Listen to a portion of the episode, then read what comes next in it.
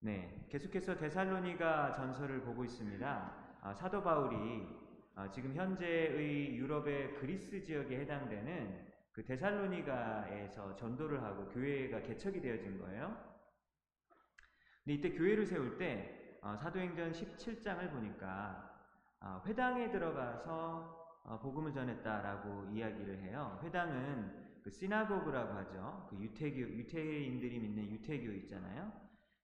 신약 성경은 믿지 않고 구약 성경만 믿는 사람들이죠. 그 회당에 들어가서 3주 동안 데살로니가에서 복음을 전했다라고 하는 이야기가 사도행전 17장에 등장하게 됩니다.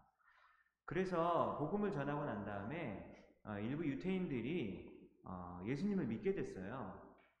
그러니까 유태인들 입장에서는 얼마나 화가 났겠어요.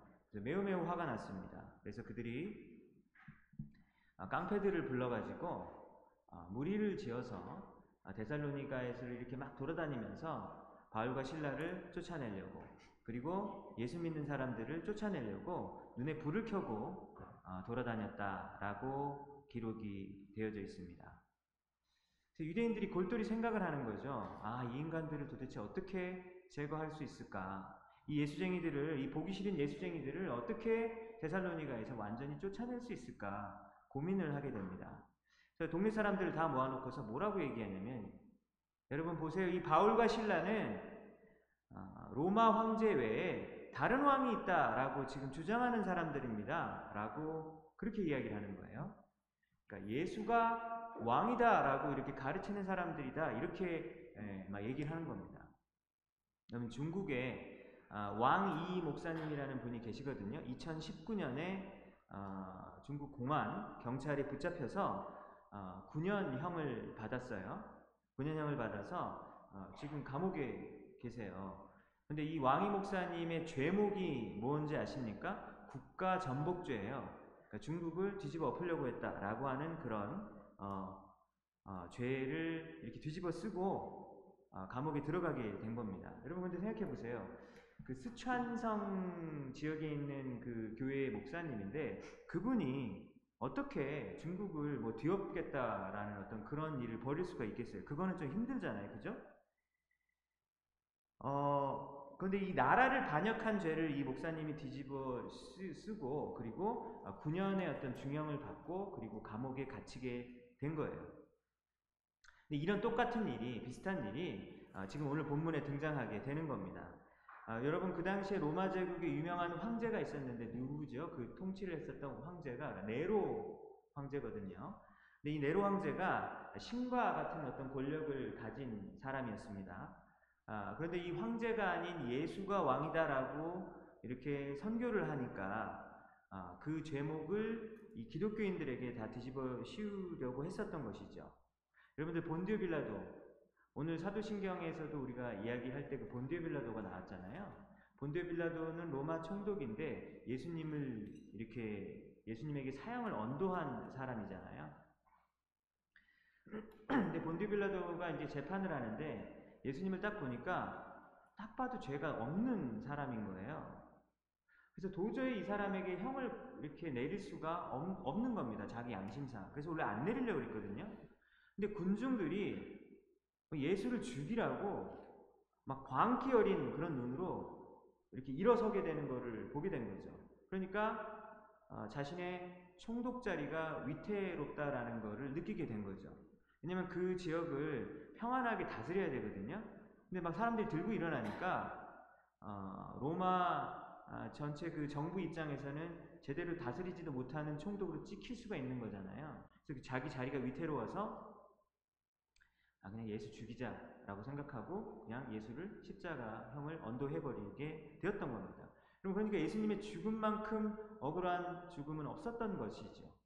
그리고 오늘 본문에 나오는 이 데살로니가 전서에서 어, 나오는 것처럼 이 데살로니가에서 복음을 전하는 이 바울과 신라도 억울한 상황 가운데 이렇게 몰리게 되었었다라고 하는 것이죠. 이거를 단순히 유대교하고 기독교하고 싸우는 어떤 그런 정도로 이렇게 몰아가면은 어, 별로 사람들이 관심을 가지지 않아요. 아, 지네들끼리 싸우는가 보구나라고 생각하는 거죠. 근데 그렇게 몰아가는 게 아니라 어떻게 어, 그 유대인들이 이야기를 했던 것입니까? 이 사람들은 지금 로마 이 전체를 뒤엎으려고 한다라고 그렇게 예, 죄를 씌우는 거죠. 그렇게 하면 도시 전체가 위험에 처하게 되기 때문에 도시 전체가 협력해서 바울과 신라를 쫓아내는데 동조할 수 있게 되는 거죠. 그래서 예수쟁이들을 손쉽게 몰아낼 수 있겠다라고 하면서 이렇게 국가 전복죄 그리고 황제를 반역하는 어떤 그런 죄의 명목을 뒤집어 씌웠던 것입니다. 그래서 어, 이런 상황 가운데서 바울과 신라가 드디어 쫓겨나게 되는 거죠. 여러분 생각해 보세요. 3주 동안 복음을 전하면서 교회가 생겨났잖아요. 그럼 이제 이 사람들이 이제 새, 새 가족이란 말이에요. 새 신자.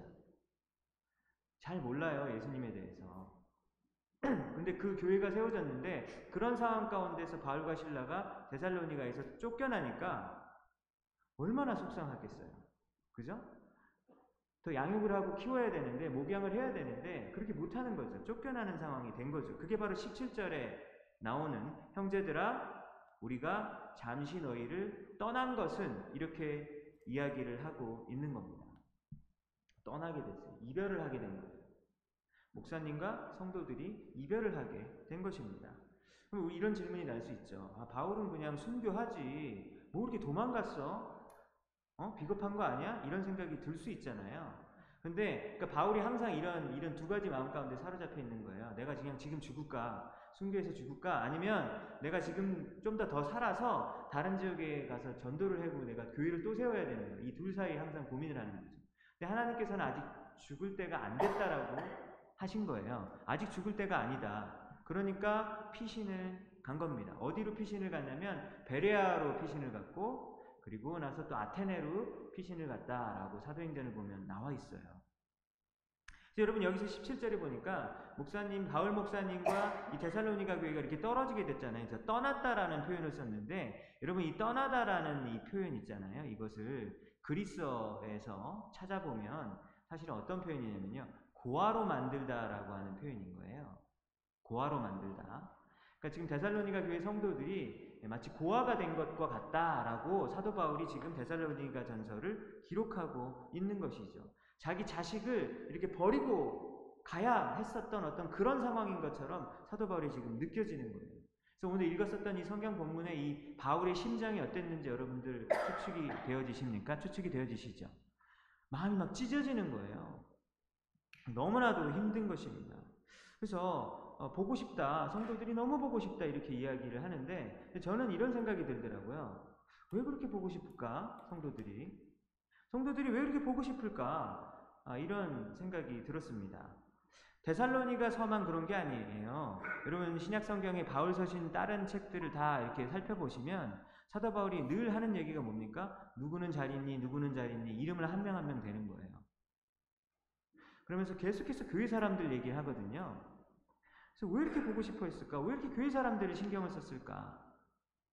사도 바울에게 있어서 교회 사람들이 가장 중요한 것이었을까? 이런 생각을 해보게 됩니다. 근데 그거는 아니다라고 어, 이야기하고 있어요.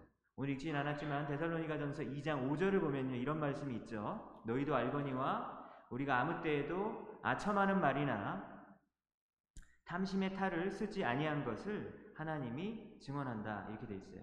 사도 바울이 사람들 잘 보이려고 아부하고 아첨하는 것이 아니었다라고 5절에서 말하고 있죠. 그리고 6절을 한번 보시면 이런 얘기가 있습니다. 또한 우리는 너희에게서든지 그리고 다른 사람에게서든지 사람에게서는 영광을 구하지 아니하였노라라고 말하고 있죠. 사람에게 칭찬받으려고 하는 것이 아니다라고 분명히 이야기하고 있는 것입니다. 여러분 그렇다면 사도 바울의 사역의 동기는 무엇이었습니까? 아, 자기 목숨 걸고 이렇게 사역을 하잖아요. 근데 그 사역을 하는 그 동기가 뭐냐라고 하는 겁니다. 사절에 이렇게 나와 있어요. 사람을 기쁘게 하려고 한 것이 아니라 우리의 마음을 테스트하시는 하나님을 기쁘게 하려 합니다. 라고 이야기하고 있어요. 오늘 사도 바울이 사람들 너무 보고 싶다 그러고 계속해서 너희들 사랑한다 그러고 그렇게 하지만 아, 사실은 가장 그 마음속에서 중심이 되어지고 제일로 중요한 것은 사람이 아니라 사실은 하나님이다라고 이야기하고 있는 거예요. 여러분 교회에서 하는 모든 일에 예, 동기가 있을 텐데요. 그 동기 중에서 가장 우선시되는 동기는 무엇이 되어야 하느냐면 사람을 기쁘게 하는 것이 아니라 하나님을 기쁘게 하는 것이 되어야 된다라고 하는 겁니다. 찬양을 할 때에도 어, 물론 사람들이 듣는 음악이지만 사람을 기쁘게 하는 것에 앞서서 하나님을 기쁘게 하는 찬양이 되어야겠죠. 여러분들이 이렇게 와주셔서 저는 너무 고맙죠. 바쁘신데 일주일에 한 번씩 이렇게 와주시니까 저는 너무 고맙거든요. 그렇기 때문에 제가 여러분들의 비유를, 비위를 마치고 그리고 여러분들에게 아부하려고 하는 마음이 있어서는 안 된다는 거죠.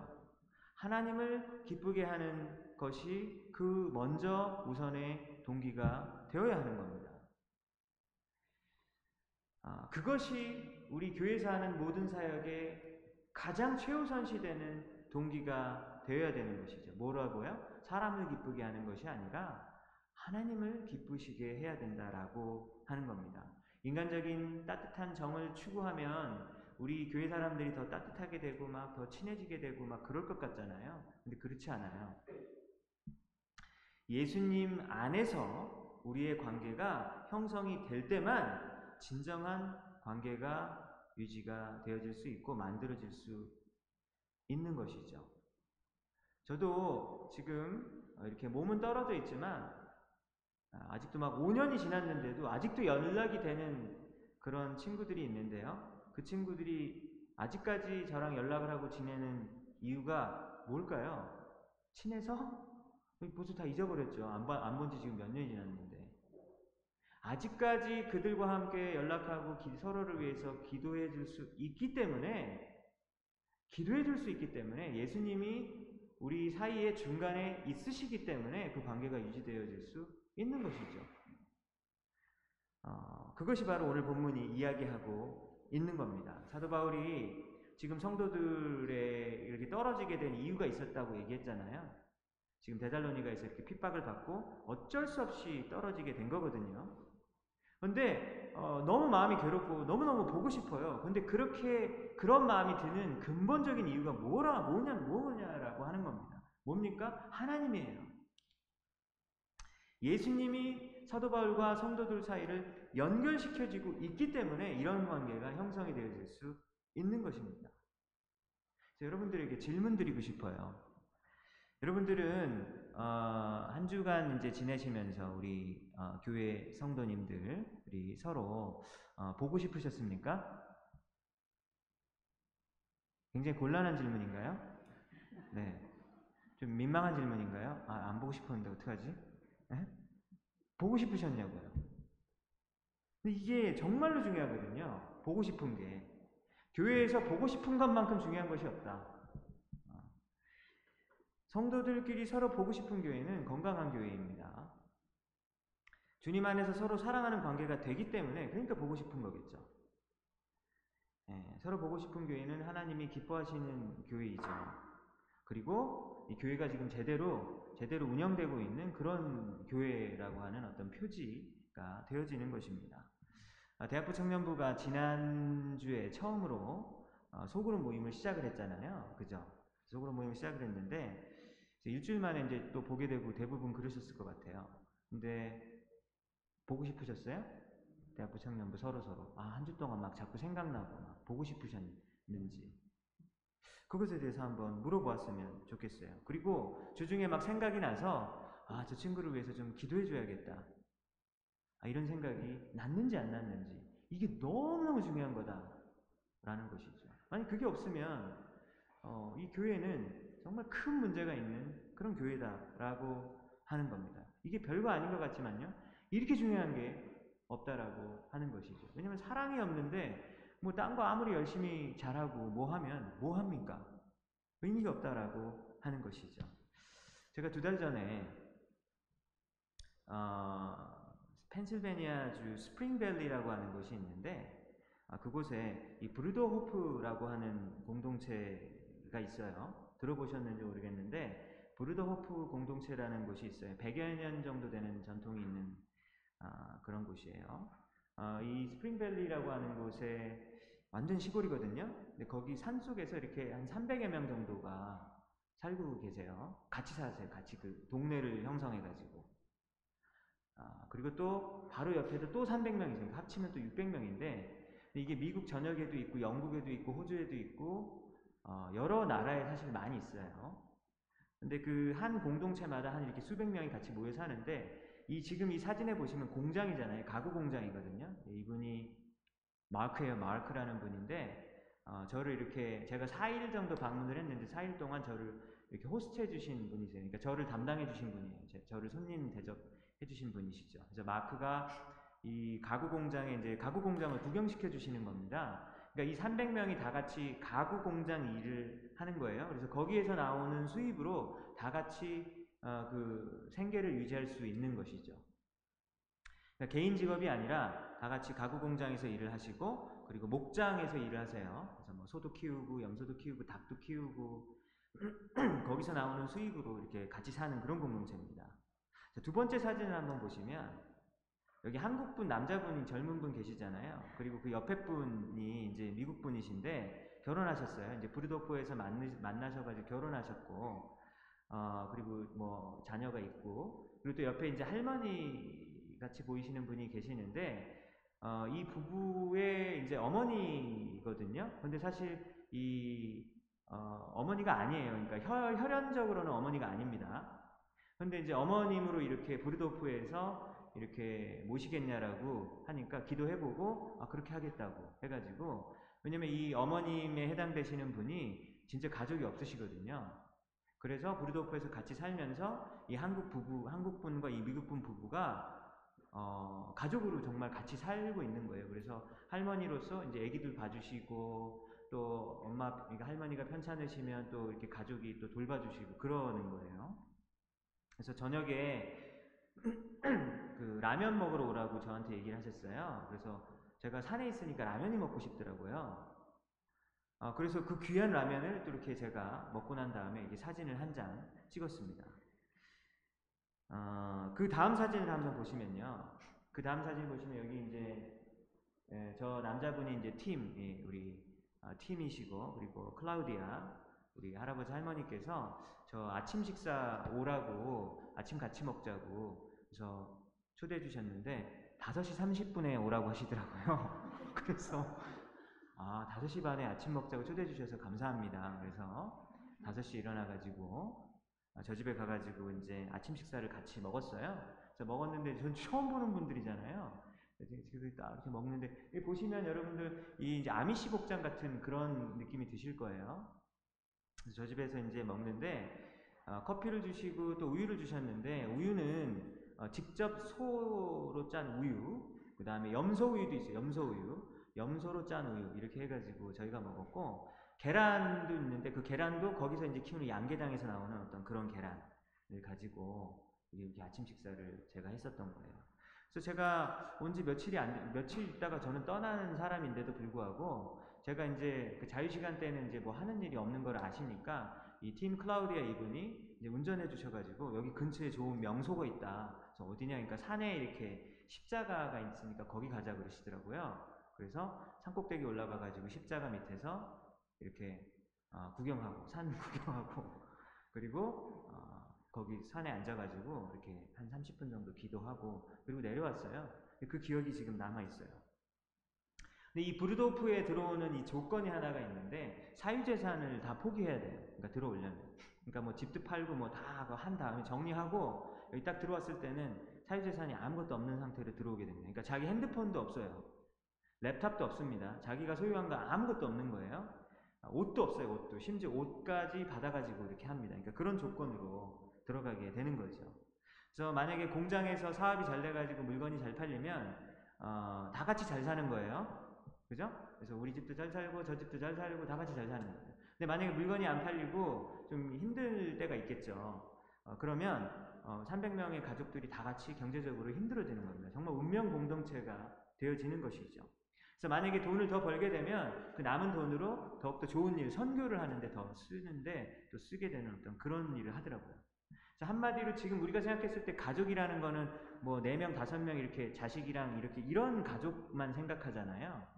근데 이 브루도프에 들어가게 되면 4명이 아니라 300명이 가족이 되어지는 어떤 그런 일이 현실적으로 진짜로 벌어지게 되는 거를 제가 보면서 아, 이게 되나? 이게 정말 이게 될까?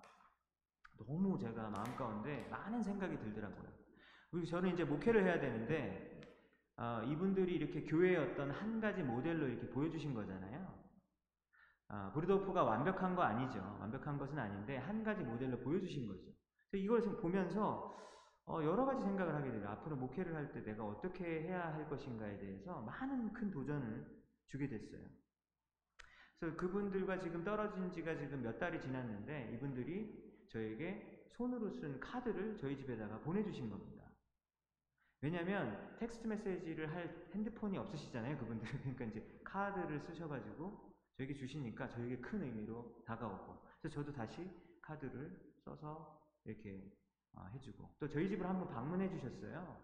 방문해 주셔가지고 막 커피 원두도 주시고, 오이도 주시고, 막 호박도 주시고, 어, 막 그렇게 해주셨어요. 그래서 제가 지금 4일밖에 방문을 안 했지만 그분들이 너무 보고 싶은 거예요.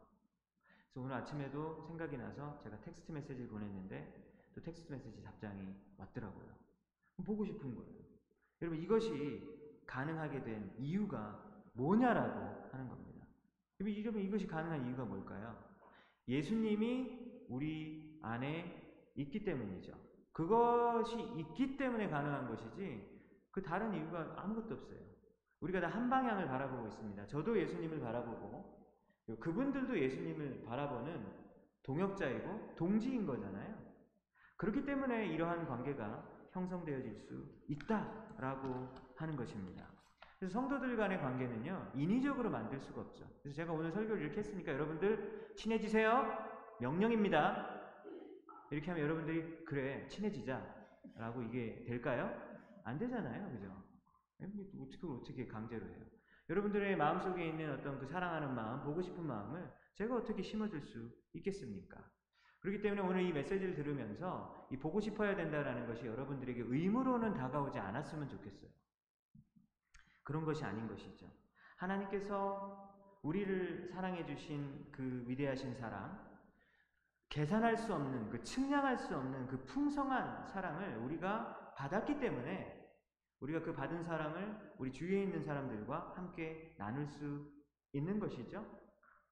그래서 내 옆에 사람의 기쁨을 함께 기뻐하고 그리고 내 옆에 있는 사람의 아픔과 고통이 나의 고통이 되어줄 수 있는 것. 여러분 그것이 우리 주님께서 바라시는 우리들 사이의 관계가 되어야 하지 않는가 싶습니다. 어, 정말로 내 가족처럼 생각하면서 끝까지 내가 이 사람의 손을 놓지 않겠다라고 하는 어떤 그런 마음가짐이 우리 안에 있기를 바랍니다. 주님을 사랑하고 어, 그리고 주님의 그 말씀을 묵상할 때 이런 놀라운 은혜가 우리 교회 안에 어, 벌어질 수 있을 줄로 믿습니다. 주님께서 선물로 주신 아, 우리 옆에 있는 성도들 아, 옆에 있는 사람들이 선물이었구나. 라는 것을 깨닫고 아, 그들을 위해서 어, 간절히 기도해 주시고 그리고 그들을 위해서 내 손과 발로 여러분들의 사랑을 나눠 주시는 여러분들 모두가 되시기를 축원합니다. 18절에 보니까요. 바울이 비록 우리가 떨어져 있지만 우리는 몸과 얼굴만 떨어진 것이지 마음이 떨어진 것은 아니다 라고 이야기하고 있고요. 어, 데살로니가 교회 성도들에게 내가 한 번, 두 번 다시 돌아가야 되겠다 라고 생각을 했다고 했죠.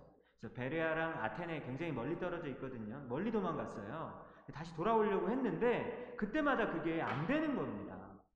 다시 만나고 싶어가지고 여러 시도를 했지만 잘 안 되는 거예요. 근데 그것을 두고 지금 사도 바울이 뭐라고 얘기하냐면 사탄이 우리를 가로막았다라고 이야기하고 있죠. 아니 자기가 여행을 못한 걸 가지고 왜 사탄 얘기를 여기 하고 있지? 이런 생각이 들지 않습니까? 바울이 데살로니가를 방문한 시도를 막은 것이 사탄 마귀였다라고 이야기하고 있는 거예요. 그러면 유대인들이 깡패를 동원해가지고 데살로니가 지역에 있는 사람들을 막 이렇게 동원해가지고 바울과 신라를 쫓아내려고 했잖아요. 여러분들 그 배후에 보이지 않는 그 영적 세력이 있었다라고 이야기하는 거예요. 누굴까요? 왜 복음 전달을 하지 못하게 깡패들을 동원해가지고 할 수 있도록 사주한 그 영적 세력이 무엇이냐라고 하는 겁니다. 그것은 바로 마귀라고 하는 거예요. 그렇죠? 여러분 아까 설교 처음에 이야기했던 중국의 스촨성에서 목회를 하시던 왕이 목사님, 왕이 목사님이 중국 감옥에 갇힐 수 있도록 어, 한그 배우의 영적 세력이 있다라고 하는 거죠. 누, 누굴까요? 마귀, 사탄 마귀가 그런 일을 조장하는 겁니다. 그래서 왕이 목사님이 이 교회로 못 돌아오도록 막는 거죠. 그렇게 해서 주님의 일이 되어지지 않도록 역사하는 강력한 악한 영이 있다라고 하는 겁니다. 그래서 여러분들 사탄이 하는 여러 가지 일들이 있는데요. 사탄이 하는 일 중에 한 가지 일이 뭐냐면 성도들 간의 교제를 막는 것. 성도들 간에 친해지는 것을 막는 것. 여러분, 이것이 바로 사탄 마귀가 하는 거예요. 여러분, 주중에 아, 우리 교회 성도님들과 함께 우리 밥 한번 같이 먹자. 밥 먹는 거. 사탄 마귀가 되게 싫어하는 거예요. 어디서 밥을 같이 먹으려고 그래? 어? 어디서 친해지려고 그래? 그러면서 엄청 싫어한다니까요, 사탄 마귀가. 그러면서 여러분들이 뭐, 뭐, 생각날까 봐, 지금 내가 할 일이 많아가지고 내 할 일 먼저 해야지. 뭐, 뭐 그럴 수 있어요. 여러 가지 이유가 많이 있겠죠. 어? 바쁜 일들, 뭐, 뭐, 그다음에 코비드니까 못 만나고, 뭐 여러 가지 일들이 많이 이유가 있을 거예요. 여러분들 그 이런 이유들을 그냥 뭐 아, 그냥 뭐 상황이 이러니까 어쩔 수가 없지 그렇게 하시면 안 되고 어, 그거를 이렇게 저항해야 된다라고 하는 겁니다. 우리가 성도님들이 서로 친해지고 가까워지는 것을 사탄 마귀가 그렇게 싫어하는 거예요. 그러니까 우리 마음속에 서운한 마음을 부어주는 거죠. 섭섭한 마음을 부어주는 겁니다. 섭섭이. 여러분 섭섭이 병인 알고 계세요? 섭섭이 병이 그렇게 무서운 거예요. 저 인간만 보면 내가 너무 섭섭한 거야. 서운하고 억울하고 쟤네 왜 저럴까? 아유 하는 집마다 정말 마음에 안 들어. 이런 생각이 드는 거죠. 어, 그래서 우리가 똑같은 일을 겪었는데 아, 우리의 마음이 어떠냐에 따라서 상황을 완전히 다르게 해석하는 것이 바로 우리 인간들 아니겠습니까? 여러분 뉴스 보세요. 그 어떤 사건이 일어났잖아요. 근데 그 사건을 보고 조선일보가 보도하는 것과 한겨레 신문이 보도하는 게 완전 다른 얘기잖아요. 그렇지 않습니까? 이게 같은 사건 맞아? 라고 생각이 될 만큼 완전히 다른 관점으로 본다라고 하는 거죠. 미국도 똑같잖아요. 그죠? 미국도 똑같은 사건이 일어나도 박스뉴스가 보도하는 것과 CNN이 보도하는 게 너무 달라요. 그래서 뭐 어느 게 진짜야? 라고 생각이 들고 우리가 같은 시대에 같은 장소에 같이 살고 있는 사람이 맞는가 싶을 정도로 다른 시각으로 보도를 한다라고 하는 겁니다. 왜 그렇죠? 여러분 왜 그럴까요? 보는 안경이 다르기 때문이죠. 보는 눈이 다르기 때문이죠. 내 마음 상태가 다르면 그 사람이 보여지는 모든 것들이 다르게 느껴질 수밖에 없는 겁니다. 만약에 여러분들 마음 가운데 다른 사람을 볼 때 사랑이 가득하다면 어떻다고 성경이 얘기하죠? 허다한 허물을 덮어줄 것이다 라고 이야기하죠. 그 사람 허물이 많아요. 허물이 많음에도, 허물이 많음에도 사랑으로 덮어줄 수 있어요.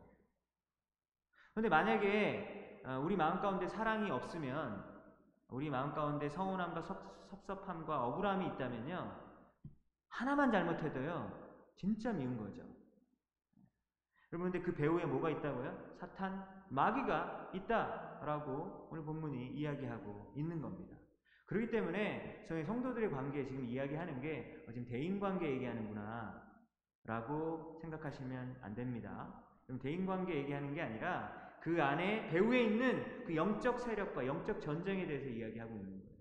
그래서 이것들을 이 문제들을 이 사람들과의 관계를 이 성도들 간의 관계를 영적으로 풀어야 된다라고 말하고 있는 것입니다. 그래서 여러분들이 만약에 성령 충만하시면요. 다른 사람들의 작은 실수와 허물들이 보이지 않을 거예요. 사랑의 눈꺼풀이 씌워져 가지고 그것이 보이지 않을 것입니다. 하나님의 그 충만하신 사랑으로 우리 마음이 어, 흘러 넘치기 때문에 다른 사람을 바라볼 때 그런 허물들이 보이지 않겠죠. 지금 내가 너무 행복한데 그 사람의 뭐 잘못된 것들이 그렇게 크게 다가오지 않는 것이죠. 여러분 그런데 우리 마음 가운데서 얘도 짜증나고 쟤도 짜증나고 막 그렇게 이런 마음들이 너무나도 많이 든다면 무엇이 문제인 걸까요? 우리의 마음 가운데 성령의 충만함이 없기 때문이다 라고 하는 것을 우리가 깨달아야 하는 것입니다. 여러분 성령 충만하시면 길에 가시다가 땅에 있는 잡초도 아름답게 보여요. 맞습니까? 평소에는 안 보여요. 잡초가 왜 보여요? 잡초가 안 보이죠. 근데 여러분 성령 충만하면요. 길에 가다가 잡초도 아름답게 보이는 거예요. 하나님의 창조물이구나. 아, 잡초가 아름답다. 이런 마음이 생각이 되는 거죠. 여러분, 우리 주님이 나 같은 죄인을 살리시고, 우리가 구원받을 자격이 진짜 없는 사람들이잖아요. 나 같은 죄인을 살리시고, 그래서 오늘 하루하루 사는 게 정말 주님의 은혜고 너무 감사한 거예요. 그러면 우리 마음 가운데서 다른 사람을 바라볼 때에도 사랑의 눈으로 바라볼 수밖에 없는 것이죠. 여러분, 그래서 우리가 기도해야 하겠습니다. 성도들 간의 관계, 그리고 성도들 간의 하나됨, 성도들 간의 연합, 이것을 위해서 여러분들 기도해야 하는 것이죠. 내 마음에 무엇이 문제인지 주님 보여주십시오. 라고 기도하셔야 합니다. 여러분들 마음 가운데서 서운한 사람들, 미운 사람들, 직장에서, 학교에서, 가족에서, 아니면 교회에 있잖아요. 여러분 그 사람들의 이름을 부르면서 그 사람들을 축복하고 그리고 그 사람들이 잘 되도록 기도하셔야 하는 겁니다. 주님 안에서 우리 교회가 하나가 되게 해달라고 여러분 기도하셔야 하는 겁니다. 여러분 이러한 은혜가 대학부 청년부에 우리 교회 전체, 우리 주일학교에, 우리 유스 그룹 가운데 있기를 주님의 이름으로 축원합니다. 19절을 19절을 보십시오. 19절을 보니까 우리의 소망이나 기쁨이나 자랑의 면류관이 무엇이냐? 그가 강림하실 때, 예수님이 강림하실 때 우리 구주 예수 앞에 너희가 아니냐? 20절을 보겠습니다. 너희는 우리의 영광이요 기쁨이니라. 오늘 설교의 제목이죠. 너희가 우리의 영광이고 기쁨이다라고 이야기했어요. 여러분, 여기서 19절에 그 우리라고 얘기했는데 우리가 누굽니까? 데살로니가 전서 처음에 기록했듯이 사도 바울과 그리고 바울의 동역자 신라 그리고 디모데를 일컫는 거예요. 2차 선교 여행을 함께 했었던 동역자들입니다. 그런데 이 바울과 신라와 디모데에게 있어서 삶의 기쁨이 되고 삶의 소망이 되고 그들의 삶 가운데서 자랑이 되어지는 것. 그래서 면류관이라고 그랬는데 면류관은 왕관이거든요. 왕관.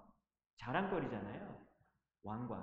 아, 그리고 어떤 훈장 같은 거잖아요. 그게 뭐냐? 그게 뭐냐면 바로 너희들이다. 바로 성도님들이다. 라고 이야기하고 있는 거예요. 이 비슷한 맥락으로 사도 바울이 빌립보서 2장 16절에 이렇게 이야기합니다. 그리스도의 날에 내가 자랑할 것이 한 가지 있는데 그게 뭐냐면 성도들의 믿음의 성숙함이다. 이렇게 이야기했어요. 여러분 예수님이 다시 오시자는 거 알고 계시죠? 네, 오늘 밤에 오실 수도 있어요. 굉장히 준비 잘해야 되는데 내일 오실 수도 있거든요. 그래서 어, 이게 정말 문자적으로 정말 오실지 아니면은 뭐 어떻게 오실지 모르겠지만 구름 타고 오신다고 나와 있어요. 공중에서 구름 타고 오신다라고 나와 있는데 예수님 다시 오시면 이제 역사는 끝나게 됩니다.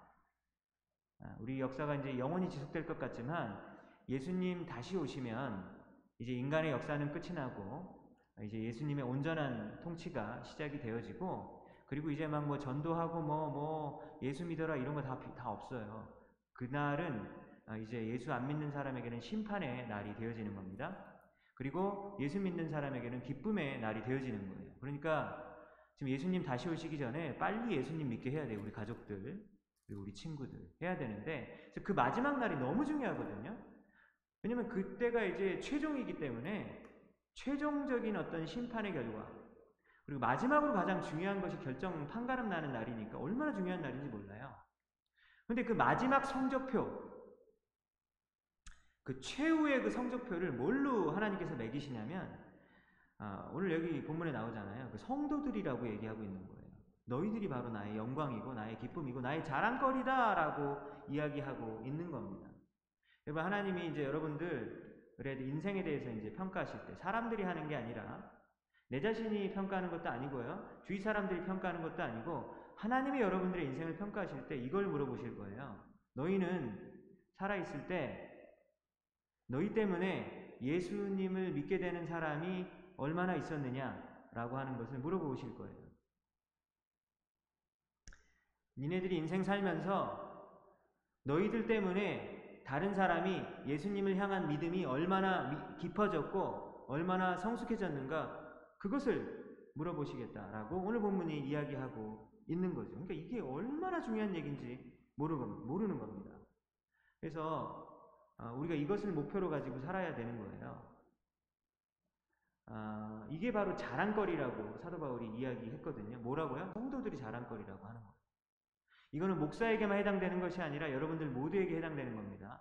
여러분들에게 있어서 여러분들 때문에 예수 믿게 된 사람들이 그 사람들이 마지막으로 주님께서 딱 바라보시고 그것을 평가하실 거다라고 이야기하는 너무나도 중요한 얘기가 나와 있는 거예요. 그래서 우리가 그 살면서 막 자랑하잖아요. 자랑할 거리가 좀 많이 있는데 사도 바울도 자랑거리 면에 있어서는 뒤지지 않는 사람이었습니다. 어, 당시 나은 지 8일 만에 할례를 받았어요. 나은 지 8일 만에 할례를 받았다라고 하는 것은 아주 순수한 아, 유태인 혈통이다라고 하는 것이죠. 우리 사도 바울은 어디 지파였었습니까? 베냐민 지파에 속해 있었던 사람이었었죠. 그리고 종교적으로는 아, 바리세파에 속한 사람이었었습니다. 아, 그래서 하나님의 말씀을 아주 꿰뚫고 있었고 그리고 그 율법들을 철저하게 지키는 사람이었던 거예요. 여러분 근데 그 당시에 그거는 엄청난 자랑거리거든요. 그런 사람이었고 또 신분적으로는 뭐였냐면 태어날 때부터 로마 시민이었던 거예요. 음. 아, 그렇기 때문에 사도 바울이 이야기합니다. 나는 사실 자랑할 게 많은 사람이다 라고 얘기하거든요. 그런데 아, 빌리포서 3장 8절에서 이렇게 이야기를 해요. 내가 지금 이야기한 이 모든 것들을 내가 예수 믿고 나서 어, 배설물로 여겼다라고 그렇게 이야기하고 있는 것이죠. 배설물은 냄새가 나는 거고 이렇게 꺼려지는 대상인 거잖아요. 중립적인 가치가 아닙니다, 여러분. 그리고 우리가 세계상에서 생각하고 있는 그 자랑거리들 그런 것들이 배설물, 더러운 것들, 그러니까 그런 것들을 자랑하는 마음들은 더러운 것들이다라고 분명히 이야기하고 있는 거예요. 그래서 사도 바울이 그런데 자랑하는 것들이 몇 가지가 있다라고 신약 성경에 보면 나오게 되는데요. 첫 번째로 사도 바울이 자랑했던 것이 뭐냐면 나는 예수님 안에서만 자랑한다 그렇게 얘기했어요. 네. 나는 예수님 안에서만 자랑한다라고 빌립보서 3장 3절에서 이야기했습니다. 갈라디아에서 뭐라고 얘기했냐면 나는 그리스도의 십자가 외에는 자랑할 게 아무것도 없다 라고 이야기했어요. 십자가 빼놓고는 자랑할 게 나는 아무것도 없다. 그리고 여러분 사도 요한은 뭐라고 얘기했습니까? 아, 육신의 정욕, 안목의 정욕, 그리고 이생의 자랑, 이 세 가지 꾀에 있는데 이런 것들은 하나님 아버지께로부터 온 것이 아니다. 라고 사도 요한이 이야기했었던 거죠. 그러니까 우리가 생각하는 그 세상 자랑거리들 있잖아요. 뭐, 뭐, 뭐, 뭐, 이런 여러 가지 것들, 그런 것들 잘 생각해 보셔야 되는 겁니다. 두 번째, 사도 바울은 뭘 자랑했냐면요. 나의 약한 것을 자랑한다라고 이야기했어요. 우리는 강점을 자랑하잖아요, 보통. 근데 나의 약점을 자랑한다. 왜냐하면 본인이 약하기 때문에 예수님을 더욱 의지할 수밖에 없었던 것이죠. 그러니까 그 약점이 오히려 이제 강점이 되어지게 되는 거예요. 왜? 그 약점 때문에 예수님을 의지할 수밖에 없기 때문에 아, 예수의 능력이 거할 수 있는 동기가 되어지기 때문에 자신의 약점이 오히려 강점이 되어지고 자신의 약점을 자랑할 수 있게 되어진 겁니다. 여러분, 돈으로 해결할 수 있고, 그리고 내가 알고 있는 사람으로 문제 해결할 수 있다면 뭘 그렇게 구차하게 기도하겠습니까? 그죠? 기도한 게 되게 구차하게 보이잖아요. 아유, 얼마나 세상적으로 별 볼 일 없으면 저렇게 기도나 하고 있을까? 이렇게 보여지거든요. 안 믿는 사람들의 관점에 의하면. 근데 믿는 사람의 관점에 의하면 정반대잖아요. 정말 주님 앞에서 울부짖고 그리고 간절하게 기도하는 사람이 가장 복된 사람이고 제일 강한 사람인 것이죠. 근데 여러분들도 아실 거예요. 여러분들 그 기도하실 때이 건성으로 기도하실 때가 있고 그리고 또 여러분들이 기도하실 때 어느 날은 주야 막 이러면서 막 어? 막 정말 뭐딴 사람이 혹시 누가 보면 창피할 정도로 막 주야 막 이러면서 막 간절하게 뭐 주님 외에는 날 살려줄 사람이 없다라고 할 정도로 코너에 몰리게 되면 그때 그런 기도가 나오잖아요. 그지 않습니까? 근데 그게 바로 자랑거리가 된다라고 하는 거예요. 그러니까 우리가 어느 정도 배가 불러가지고 하나님을 별로 찾지 않고 기도를 그렇게 간절하지 않는 거는요. 그게 사실은 참으로 약, 어, 오히려 약하게 된, 약하게 된 것이고 참으로 불쌍한 존재다라고 하게 되는 거죠.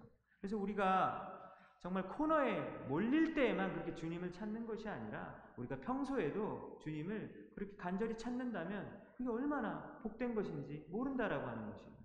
그래서 사도 바울이 자신의 약한 것이 나의 자랑거리다라고 이야기하는 겁니다. 여러분 마지막으로 오늘 본문을 보니까 사도 바울이 뭘 자랑한다고 얘기해요? 성도들이 내 자랑이다 이렇게 이야기하고 있는 거예요. 호랑이는 죽어서 가죽을 남기고 사람은 죽어서 이름을 남기고 이런 말이 있잖아요. 근데 성경은 뭐라고 얘기해요? 이름 남기려고 하지 마. 너 이름 남기려고 하지 말고 뭘 남기라고 얘기해요? 예수 그리스도의 사람을 남겨라. 라고 이야기하고 있습니다. 여러분 맞습니까? 여러분들이 인생 다 살고 난 다음에 누구를 남겨야 되냐면 뭐딴 거 남기려고 하지 말고 너 때문에 예수 믿게 된 사람들 너 때문에 예수님을 향한 믿음이 강해지게 되는 그런 사람들 너 때문에 교회 떠났던 사람들이 다시 교회로 돌아오게 되는 그런 사람들을 남겨라 라고 오늘 본문이 이야기하고 있는 것이죠. 그래요. 여러분들 보시면 정말 열심히 사시는 분들 많아요. 그죠? 여러분들 이번 한 주간도 너무 열심히 사셨죠. 그죠? 열심히 사시는 분들이 있, 으실 텐데, 에, 그럼 내가 지금 뭘 위해서 이렇게 내가 열심히 뛰고 있는가 한번 생각해 보세요. 두 번째로, 별로 이렇게 열심히 살고 싶지 않은 분들도 있을 것 같아요. 인생에 별로 낙이 없고, 아유, 뭐, 그게 다 해봤는데 별로다. 인생에 낙이 없으시고, 예. 별로 인생에 동기가 없으신 분들도 있으실 것 같아요. 반대로. 근데 오늘 본문을 보면 지금 그렇게 살면 안 된다고 얘기하고 있어요. 그렇죠? 왜 그러냐면 지금 우리 주위에 우리가 남겨야 할 사람들이 많이 많이 있거든요.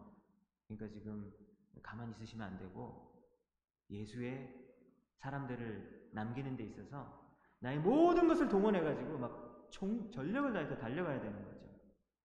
여러분들이 가지고 계신 시간, 여러분들이 가지고 계신 돈, 여러분들이 가지고 있는 힘, 여러분들이 가지고 있는 건강, 여러분들이 가지고 있는 뭐 모든 것을 다 동원해서 해야 될 것이 무엇입니까? 오늘 본문을 보니까 예수 그리스도의 날에 남을 한 가지 것들이 있다라고 하는 거죠. 뭐죠? 사람들, 성도들. 여러분들의 인생 때문에 예수님을 믿게 될 사람들을 남기셔야 한다라고 하는 겁니다. 오늘 말씀을 마치겠습니다. 여러분 오늘 말씀을 보면서 우리 교회가 아, 우리 성도들이 서로 보고 싶어하는 그런 교회가 되었으면 좋겠습니다. 네, 그러기 위해서는 우리가 인간적인 노력보다는 하나님이 중심이 되어 주시고 또 예수님이 중심이 되어 주시고 우리가 서로 서로를 위해서 기도하는 교회가 되어야 하겠습니다. 우리의 성도들 간의 관계 가운데 그 배후에 있는 그 영적 세력을 깨닫고 우리가 영적 전투 가운데서 승리할 수 있는 우리 모두가 되었으면 좋겠습니다. 한 주간을 어떻게 사셨습니까? 혹시 내 자신만을 살, 위해서 살지 않았습니까? 정말 그거는 잘못 살고 있는 거예요. 여러분들이 아무리 바쁘셔도 자기 자신만을 위해서 살았고 아니면은 우리 가족들만을 위해서 사셨다면 그 삶에서 돌이키셔야 하는 겁니다. 우리 주위 사람들을 위해서 여러분들이 가지신 모든 것들을 투자하시며 전력 투구하시며 살아가시는 축복의 사람들 되시기를 주님의 이름으로 축원합니다.